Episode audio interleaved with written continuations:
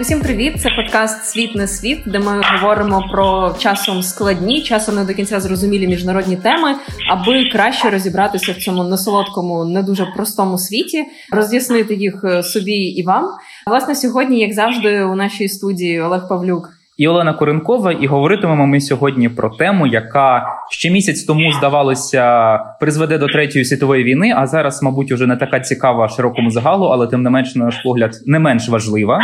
Це тема Сербії та Косова, е, частково визнаної держави, і протистояння між ними, яке здавалося ще місяць тому, може призвести до третьої світової війни. Що ж там насправді сталося? Які передумови, причини та наслідки цього конфлікту? Чому він зараз теж важливий, зокрема в контексті повномасштабного вторгнення Росії проти України? Ми будемо сьогодні говорити, і будемо ми говорити не лише вдвох. Сьогодні до нас приєднується Максим Каменецький, експерт, балканіст, доцент інституту міжнародних відносин Київського національного університету Шевченка. І власне так, пане Максиме, добрий день. Доброго дня, доброго дня, Олеже, доброго дня, Олено, і доброго дня слухачам.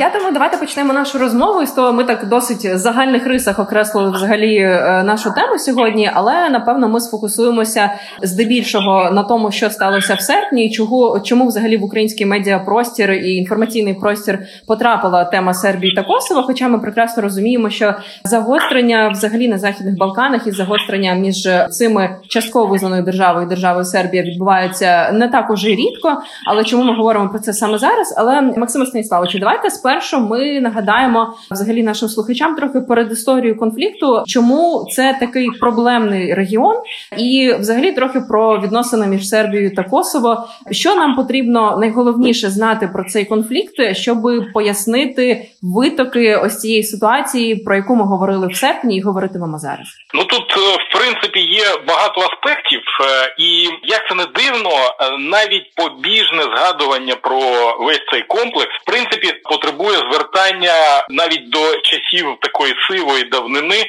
коли взаємодія між е, між народами, що населяють той регіон, власне і створила ті проблемні місця, які ми відчуваємо і сьогодні в міжнародних відносинах. Наприклад, перша перша точка, чому Косово важливе для Сербії, а важливе воно е, стало з тих часів для Сербії, е, коли враховуючи взаємодію між сербськими і албанськими ми серби ховалися на території, яку контролювали албанці, від монголо-татарського нашестя, яке досягло Балкан, і саме якраз в той період, коли вони е, пересунулися на південь, туди до фактично володіння албанців, коли серби прийшли туди, вони сформували там на тих територіях сербську православну церкву. Власне, утворили те, що, наприклад, для для серби для серби означає дуже багато, і тому для Сербії ось цей ця ця територія е, стала важливою і до сьогоднішнього дня.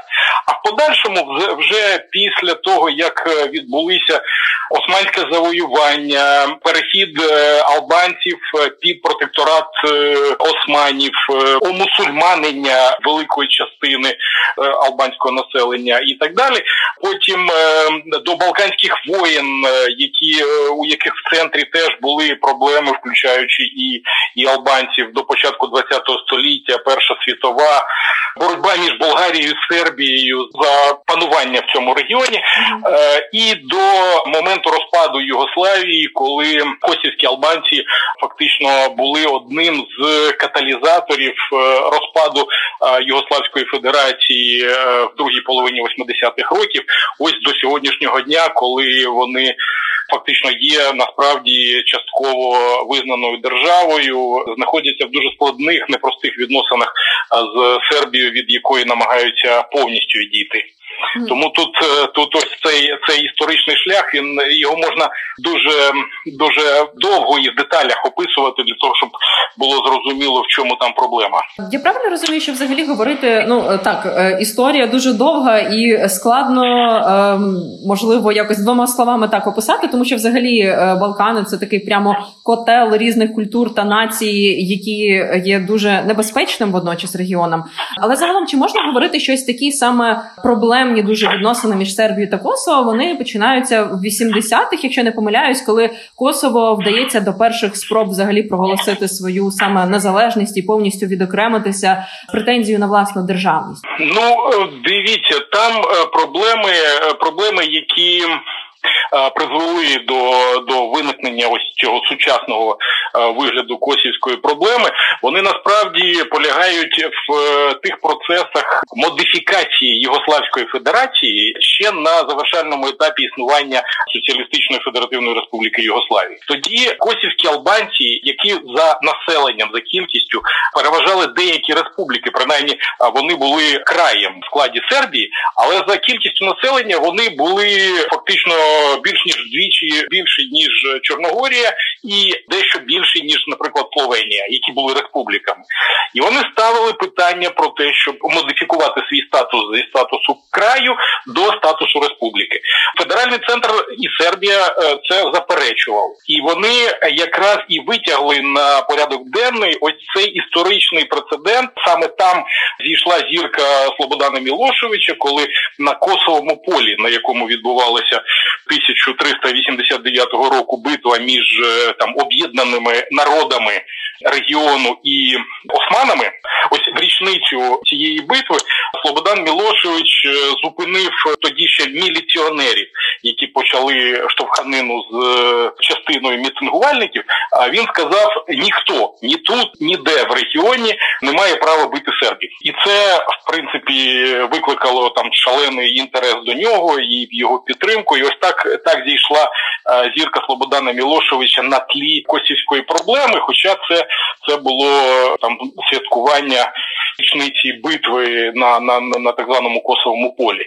І ось е, в подальшому це, це, це вже викликало проблеми протистояння між е, Сербією і Косово. А в Сербії було два автономних краї на півдні Косово, а на півночі багато багатонаціональний край Воєводина. І тому Сербія була єдиною республікою в колишній Югославії, яка мала автономні краї е, в своєму складі. І ось це призвело до того, що албанська більшість е, населення краю, плюс політичні діячі албанські албанської національності ще в, в республіканських федеральних органах Югославії Європейської Федерації, вони ініціювали створення ну такої групи на підтримку і розробку ідеї формування республіки.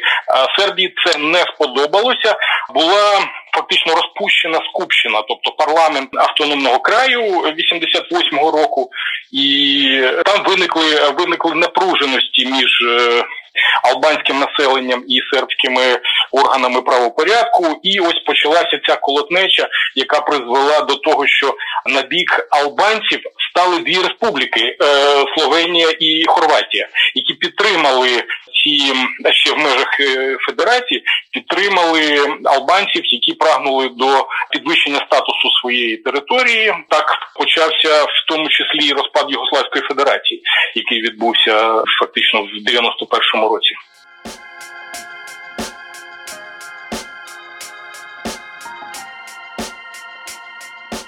Давайте потихеньку будемо підбиратися вже до цього сучасного етапу. Власне, тут можна вже виснувати, що е, справді йдеться не лише про відносини між е, косоварами і сербами. Тут історія значно складніша. Але зараз, взагалі, Косово, можливо, для наших слухачів нагадаємо, з 2008 року, у 2008 році воно проголосило свою незалежність від Сербії, хоча Сербія принципово цю історію не визнає. Зокрема, і 97 держав-членів ООН лише визнали незалежність Косова. Більшість ну тобто це частково визнана е, держава, і е, конфлікт зараз е, на ґрунті ось цього невизнання якраз відбувається між Косово та Сербією. І деталі цього конфлікту, я думаю, давайте зараз розберемо. Так тут, мабуть, треба ще згадати, що після 2008 року були там низка спроб, зокрема Сербії різними способами заблокувати визнання Косова. Навіть ось нещодавно, буквально там кілька місяців тому, коли ще не була оця гостра фаза конфлікту, нинішній президент Олександр Вучич говорив, що там держави почали вже відкликати визнання Косово, хоча він так і не назвав, що це за держави публічно.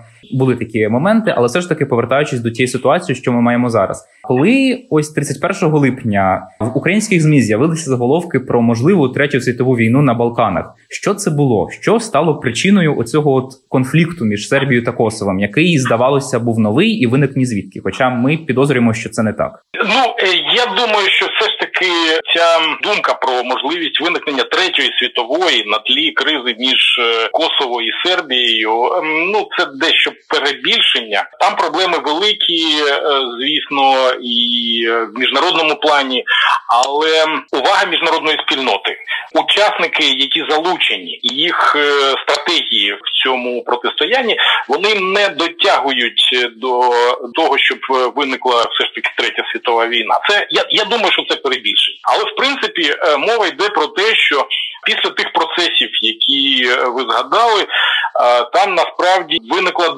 доволі складна ситуація. Тобто, край вийшов фактично, знаходячись під міжнародним протекторатом, вийшов вийшов зі складу Сербії і почав проводити політику самостійної держави, в тому числі і видаючи документи. Ось документальна база забезпечення людей документами на автомобілі, різними документами про народження і так далі, посвідками на проживання, ідентифікаційними різними документами. Ось е, проблема виникла в тому, що ті албанці, які мешкають в краї Косово, і звісно зверталися до місцевих органів влади, отримуючи документи, вони з цими документами не мали права е, їхати на територію Сербії, тому що Сербія вимагала оформлювати їм для в'їзду і якоїсь роботи на території Сербії свої власні документи, включаючи і автомобільні, наприклад, що важливо для людей, автомобільні, те, що називається техпаспорти і, і реєстраційні документи. А разом з тим косівські албанці не дозволяли з сербськими документами, які видані для громадян сербської національності, які жили в Косово, в'їжджати з цими документами на територію контрольовану косівськими албанцями. Ось тут виникла проблема, яка, наприклад, з боку Сербії була набагато більш послідовна і тривала, ніж ось те, що запропонували е, косівські албанці зробити дзеркальні дзеркальну відповідь на такі дії сербів і запровадити для сербів теж спеціальні документи, якщо серби хотіли в'їжджати на територію Косова. Тобто 10 років, поки Сербія вимагала від албанців таких документів, ніхто нічого не згадував. А як тільки косівські албанці згадали, що вони теж там з 1 серпня запровадять такі документи, дійнявся галас, і ось він викликав таку проблему. Причому міжнародна спільнота довела свою цивілізованість. Вона переконала косівських албанців не робити це швидко, дати місяць для того, щоб е, адаптувалася навіть і суспільна думка, і потім запровадити з 1 вересня ці свої правила. Ось так це е, в принципі відбувалося. Тобто 10 років і один місяць. Тобто 10 років серби вимагали від від албанців. Е, документів і ось місяць, як таку ідею стали захищати і проваджувати албанці. Е, мабуть, тут е, також варто додати, що насправді про ці напруження на кордоні у зв'язку із документами згадували у нас іще минулого року, восени 2021-го теж будували барикади, теж готувалися до війни. Тобто, ця тема насправді не нова. Але тоді все знову ж таки за посередництва Європейського союзу вдалося врегулювати. І, мабуть, теж говорити, що раптом там Косово згадало про документи і почало ставити ультиматуми сербам, мабуть, теж буде некоректно. Я правильно е, стверджую? Так, тут е, треба сказати, що для для регіону ця проблема, і, наприклад, я я спостерігав за за медіа сусідніх держав. Маю сказати, що на на піку загострення ситуації насправді да у них була велика увага і побоювалися в регіоні ескалації. Ну, наприклад, виникнення збройних сутичок дуже дуже лякало сусідні держави, але це тривало відносно недовго, тому що міжнародна присутність і міжнародні сили, які знаходяться, е, я маю на увазі навіть посередників да, в на території Косова, можуть відіграти роль посередників, плюс е, там міжнародні поліцейські сили, які контролюють вкраї ситуацію, вони дану проблему тримали під під контролем, і тому відносно швидко це було скомпенсовано. Ось ця гострота проблеми. Хоча Сербія і косівські албанці, е, ну такі вони, як е, всі південні народи, вони такі можуть бути гарячі в подібній ситуації. Я лише тоді таке маленьке уточнення хотів е, уточнити. Хотів лише що стосується Сербії. Чому в неї була така, можна сказати, перебільшена реакція? Бо ми пам'ятаємо тоді е, той же самий президент Олександр Вучич заявляв про на натякав, можна сказати, своїми діями на можливість початку військової операції, бо сербські змі зливали от якраз тоді, 31 липня, дані про те, що він, начебто, зустрічається з генштабом із е, миротворчим контингентом НАТО, так званим K4, Kosovo Force і що депутат від його прогресивної партії, такий доволі повноважний, можна сказати, взагалі там написав твіт про денацифікацію Балкан. Тобто, чи можна про пояснити що Сербія провадитиме власне денацифікацію Балкан? Ось, бо є чим можна пояснити таку доволі гостру перебічну реакцію Сербії, якщо вона розуміла і, мабуть, так само не хотіла йти на якусь таку ескалацію, як ви вже сказали? З одного боку, тут е, проблема значення краю в масовій свідомості Сербії. По перше, це ось ця історична е, складова про яку ми згадували раніше, і друга друга проблема це уразливість суспільної думки тією ідеєю, що Косово, яке вважалося історично складовою Сербії, вони так вважають, що це складова Сербія, вийшло з зі складу, ну фактично без згоди самої Сербії, і це надзвичайно ем, дратує і ну так піднімає градус настроїв е, сербів щодо щодо цієї проблеми, тобто будь-яке розширення повноважень в Косово місцевої влади надзвичайно дратівливе для для Сербії поняття і тенденція. Е, крім цього, Сербія намагається останнім часом вже кілька місяців зміцнювати свій військовий потенціал, закуповуючи різну техніку. Щось вони від від росіян отримали. Потім вони купили ну таку значну кількість е, сучасної е, техніки в Китаї, системи протиповітряної оборони, деякі там інші технічні технічні електронні штуки, якраз зміцнюючи власну оборону, і вони постійно тримають е, ну такий е, доволі значний значну частину своїх військ е, на півдні країни для того, щоб якимось чином показувати, що вони готові до різних способів вирішення косовської проблеми. Хоча я маю сказати, що далеко не настільки однозначна позиція всього населення по відношенню до краю і тенденції, як це питання вирішувати. Були ідеї навіть е, там десь е, років, може там 8, 7-8 тому ідеї, е, щоб разом Косово і Сербію прийняти до Європейського союзу для того, щоб зменшити скомпенсувати ці тенденції до загострення конфліктогенний так такий чинник таким чином прибрати, але тим не менше у сербів є зберігається доволі жорстка позиція, що вони розглядають Косово своєю територією, і вони, до речі, дуже це проявив Олександр Вучич, е, заявив образливо, е, що Путін використав прецедент Косова. Тобто в тому сенсі, що якщо міжнародна спільнота визнає Косово, то міжнародна спільнота має визнати те, що зробила Росія. І тому це так заявив Путін, і Вучич на це образився. Тобто він дав зрозуміти, що Росія приймає такий спосіб вирішення е, косівської проблеми, який зробила міжнародна спільнота, якщо вона каже, що вона може робити так, так само. І тут е, виникає якраз ось це протиріччя в суті е, і в міжнародному праві, і в суті міжнародних відносин, на що ми маємо звертати в першу чергу увагу на право нації на самовизначення або на державний суверенітет. Як як примати, що має бути приматом прийняття міжнародних трансформацій, право нації на самовизначення чи право на державний суверенітет, і ось тут е, виникає і така ось міжнародно політична і правова проблема.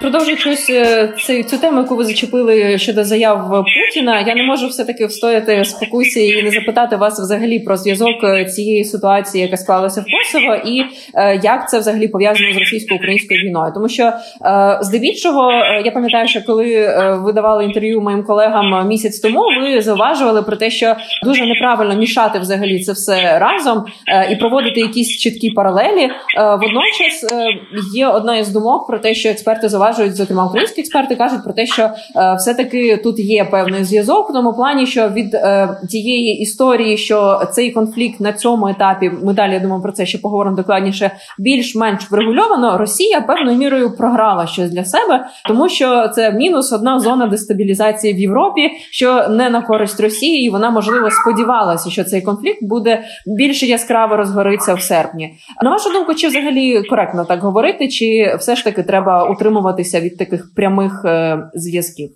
Ну, е, в е, подібних ситуаціях доволі така невдячна і складна річ для того, щоб їх, якщо дивитися на деталі, можна було вважати паралелями. У Росії є певна зовнішня політика, яка в різних регіонах виглядає по-різному. Є більш успішні, є менш успішні напрями. Як це не дивно, як це не дивно, офіційна державна політика Росії на Балканах, вона в принципі є ну не те, що провальною, але дуже дуже непослідовною, фактично з кінця 19 століття. Я е, ще в часи, коли займався історичним підґрунтям е, тих процесів, натрапив на мемуари колишнього посланника в е, і в Болгарії, і в Сербії Миколи Трубіцького, який був ще царським дипломатом, і потім втік від революції в Європу і написав свої мемуари. Він якраз звернув увагу, і мені це здалося дуже цікавим ще в ті старі часи, коли виявилося, що Росія дуже невдало і і сьогоднішні приклади фактично підтверджують це правило. Грає на протиріччях між країнами регіону. Наприклад, історично вона грала на протиріччях е, між е, е, Болгарією і Сербією, які між собою там боролися за деякі території, і Росія дуже недолуго це робила. Вона дуже некрасиво себе повела з Сербією під час 99-го року цієї військової операції об'єднаних сил НАТО приводу усієї косівської проблеми. І е, в принципі на сьогоднішній день її дипломати, російські дипломати, те, що вони говорять, наприклад, в Боснії, коли російський посол каже, що боснійцям, що ви, е, якщо ви хочете в НАТО вступати, то ви подивіться, наприклад, України, щоб вам все все було зрозуміло, як до цього поставиться Росія. Ну це викликало шок просто в у місцевих усіх, включаючи і тих, хто в принципі симпатизував Росії. Росія дуже недолуго це зараз е, робить протиріччя вже не між державами, а ось між цими двома принципами, про які я вам сказав. Тому що питання е, Косова, якщо вони стоять на праві на суверенітет Сербії, тобто албанці не мають права порушувати суверенітет Сербії. А в питанні, наприклад, анексії Криму, вони кажуть, що а це місцеві сказали, це право нації на самовизначення, і і тут якраз е, відбувається деяке протиріччя істотне в принципах е, цієї політики. Наприклад, наша держава, будучи послідовнішою, да, ось ми вважаємо, що тут має бути визначений державний суверенітет. Тому ми в дивній ситуації наша держава зараз. Знаходиться на тих самих позиціях, що і Росія, тому що ми теж не визнаємо незалежності Косова, оскільки це один з фундаментальних наших принципів. Ми не можемо це визнати фактично, да але це ж робить і Росія. А в питанні, наприклад, Південної Осетії чи, чи, чи Криму Росія вважає, що можна визнавати незалежність, і тому ось у нас е, виявляється такий. Таке теж протиріччя, яке яке в деяких питаннях нас ставить е, ну на одну позицію з з росіянами. Це якось е, виглядає теж не, не дуже логічно. Так, і слухайте, мені здається, особливо зараз під час війни це дуже яскраво це протиріччя виявило себе, тому що Сербія сприймається як такий один із анклавів проросійськості взагалі зараз у Європі. Е, і, зокрема, якщо говорити про те, що Сербія системно не приєднувалася до антиросійських санкцій, наприклад, які підтримують Європейський Союз, е, а Косово тим не менше висловлювали неодноразово нам свою підтримку під час цієї російсько-української війни. Тому так і зокрема, враховуючи ось ці такі, можливо, в чомусь протилежні позиції цих утворень ну Сербії держави і частково визнано Косова, виходить знову ж таки так, справді якоїсь наша позиція. Ну дивно, якщо це коректно казати. Ну да, тобто тут тут питання про доктринальну корекцію має бути зроблено. Немає тут паралелей, не можна провести паралелі, наприклад, між Україною, Косово, там Південною Осетією. Це все різні випадки. Їх треба розглядати окремо. І якщо ми заявляємо про якусь таку одну генеральну лінію, ми можемо потрапити ось в таке становище, коли ми з агресором е, однієї точки зору виходить на деякі речі. Це виходить е, погодьтеся доволі сумна ситуація. Тому насправді да у нас є ну, хоча б е, тут необхідність розглянути чи переглянути наші на, наші принципи, що варто варто було б зробити, щоб не попадати в подібні ситуації. Е, так, і підсумовуючи, я ще коротко хотіла б додати, підсумовуючи ось цю думку про Росію і про те, як вона намагається користуватися цими внутрішніми протиріччями на Балканах. Мені здається, дуже показовою була заява російської МЗС на заяву Жозепа Бореля про те, що конфлікт на даному етапі більш-менш врегульовано. Про це ми думаю, що поговоримо зараз. Але просто ця заява була дуже показовою. Росія акцентує на тому, що ось цинічний захід е, скористався знову там якось своїми інтересами, щоб цю ситуацію залагодити. І вони це зробили виключно у власних інтересах, а не для того, щоб регулювати ситуацію на Балканах. Е, ну тобто, це була якась така дуже пафосна антизахідна в дусі російської МЗС заява. Просто, мабуть, вона теж зайвий раз демонструє, як Росія взагалі до всього цього до всієї цієї історії ставиться. Ну і до речі, ця заява про захід, зокрема про Сполучені Штати, вона ґрунтувалася на тому, що власне допомагали врегулювати цей конфлікт. Справді представники Європейського союзу і представник е, Сполучених Штатів на західних на Балканах. Давайте взагалі поговоримо зараз про те чи можна говорити, що зараз в цій історії із е, що ми згадали там приводами стали там документи, номерні знаки. Чи справді можна говорити про те, що на цьому етапі цей конфлікт вичерпано, в ньому поставлено крапку? І до речі, мені здається, тут дуже прикметно про те, що тут не можна однозначно казати, що Косово е, скасувало своє рішення, а тут видно, що і Сербія певною мірою пішла на поступки, і, врешті, взагалі, начебто, здається, із заяв Бореля, те, що тимчасово взагалі закрите питання про ось ці спеціальні документи, і по суті, за внутрішніми документами можна їздити зараз без проблем. Чи правильно ми це розуміємо, чи справді це така от перемога на цьому етапі? Ну, в принципі, в питанні зменшення конфліктності, да, абсолютно ви правильно розумієте, це перемога цивілізованої міжнародної спільноти, яка поставилась до вирішення проблеми дуже відповідально, тобто відповідальна поведінка. Навіть питання про якщо ми згадаємо, як відбувалося, чому не можна проводити паралель між між там тими ідеями, які у росіян були з приводу Криму і з приводу Косова. Тут тут очевидно, що для того, щоб вирішити проблему Косова, проводилася кількарічна міжнародна конференція під е, там комісія Марті Ахтісаарі, вона відома в історії, яка вирішувала дану проблему, і потім за за свої результатами своєї роботи вона надала рекомендації. Тому, в принципі, які використали косівські албанці для того, щоб проголосити незалежність, але тим не менше вони ця, ця міжнародна конференція розглядала всю сукупність всіх питань, які виникли в регіоні. Тому, в принципі, в принципі, да, міжнародне співтовариство поставилося надзвичайно відповідально і буде відслідковувати всі негативні тенденції, тому що я переконаний, що це не остання проблема, яка виникла, наприклад, з документами, яка призвела ось до цієї конфліктної ситуації, поки не вирішено генеральне генерально питання. Що таке Косово для сербів? Ця проблема може підніматися в будь-якому будь-якому вигляді. Якась збройна проблема в тих регіонах, тому що на півночі Косова, тобто південніше від кордонів Сербії, там е, знаходяться анклави сербів, які живуть на території краю, на території Косова. І ось ставлення цих сербів до локальної косівської влади, чи відносини на кордоні, чи якісь ще проблеми. Вони можуть викликати загострення, але те, що міжнародна спільнота уважно спостерігає і готова дуже швидко втручатися в проблему, щоб не викликати загострення навіть на тлі того, що в Європі вже є війна, це це абсолютно точно. Але це точно не останній випадок, е, який ми побачимо в, в цьому плані, поки не буде вирішено питання, і Сербія з цим не погодиться. Тут якраз хотілося додати заяви керівництва частково визнаного Косова про те, що вони планують до кінця 2022 року фактично майже врівнятися у статусі із Сербією в контексті євроінтеграції і подати заявку на членство на вступ до Європейського союзу. Те, що Сербія вже веде переговори тривалий час, років. так, але все ж таки веде їх, і там вже понад половину глав закрила, і тепер Косово також хоче піти цим шляхом, що теоретично, мабуть, теж може викликати певне напруження, як ви вже сказали, тому, мабуть, будемо спостерігати.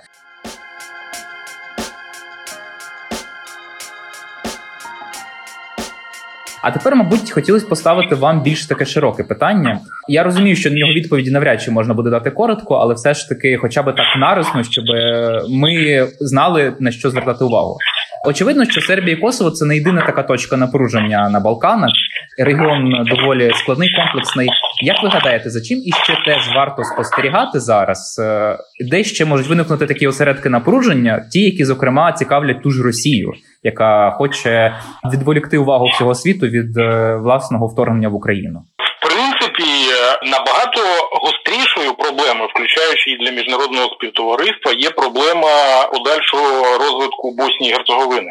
Це така дивна держава, протекторат, в принципі, да, е, вона знаходиться під міжнародним протекторатом, фактично, але е, складаючись з двох частин і трьох етносів, на сьогоднішній момент вона відчуває надзвичайно сильні впливи зовнішні, включаючи і вплив Росії, якраз е, в питанні дестабілізації.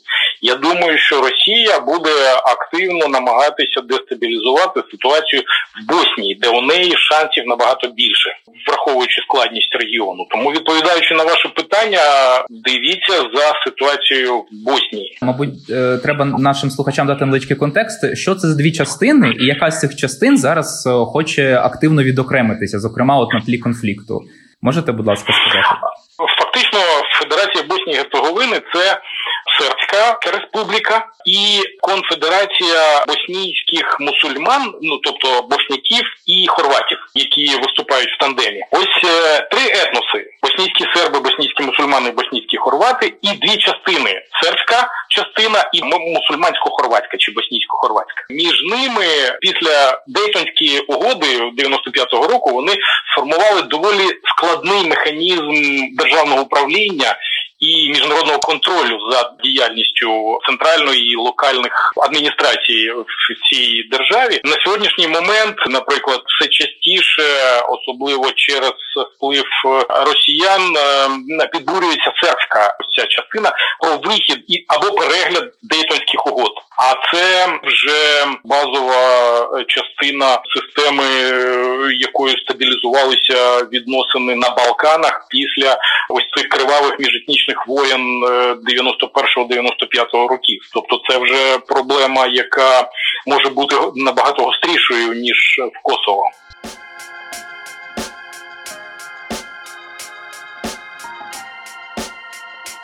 Я думаю, що ми в принципі загалом пояснили нашим слухачам сьогодні досить комплексно взагалі історію, що відбувається між Сербією та Косовом. Зрозуміли, що розслаблятися не потрібно, і треба продовжувати стежити за ситуацією, дарма що поки що все ж таки вона більш-менш врегульована, зокрема щодо цього конфлікту, який спалахнув нещодавно. Але знову ж таки і продовжуємо стежити загалом за ситуацією на Балканах і за тією ж Боснією. Е, Максиме Станіславовичу, дуже дякуємо вам за участь за цікаві пояснення. І мені здається, це взагалі надзвичайно складна тема в міжнародних відносинах Балкани, але сьогодні трішки прояснилася і нам, і нашим слухачам. Саме так. Да, дуже дякую, колеги. Ну е, я ви можливо занадто оптимістичні, е, Олено, тому що навіть місцеві не завжди е, можуть е, собі в повній мірі е, з'ясувати, що там відбувається. Тобто вони так чисто емоційно це роблять. Але насправді слідкувати за цим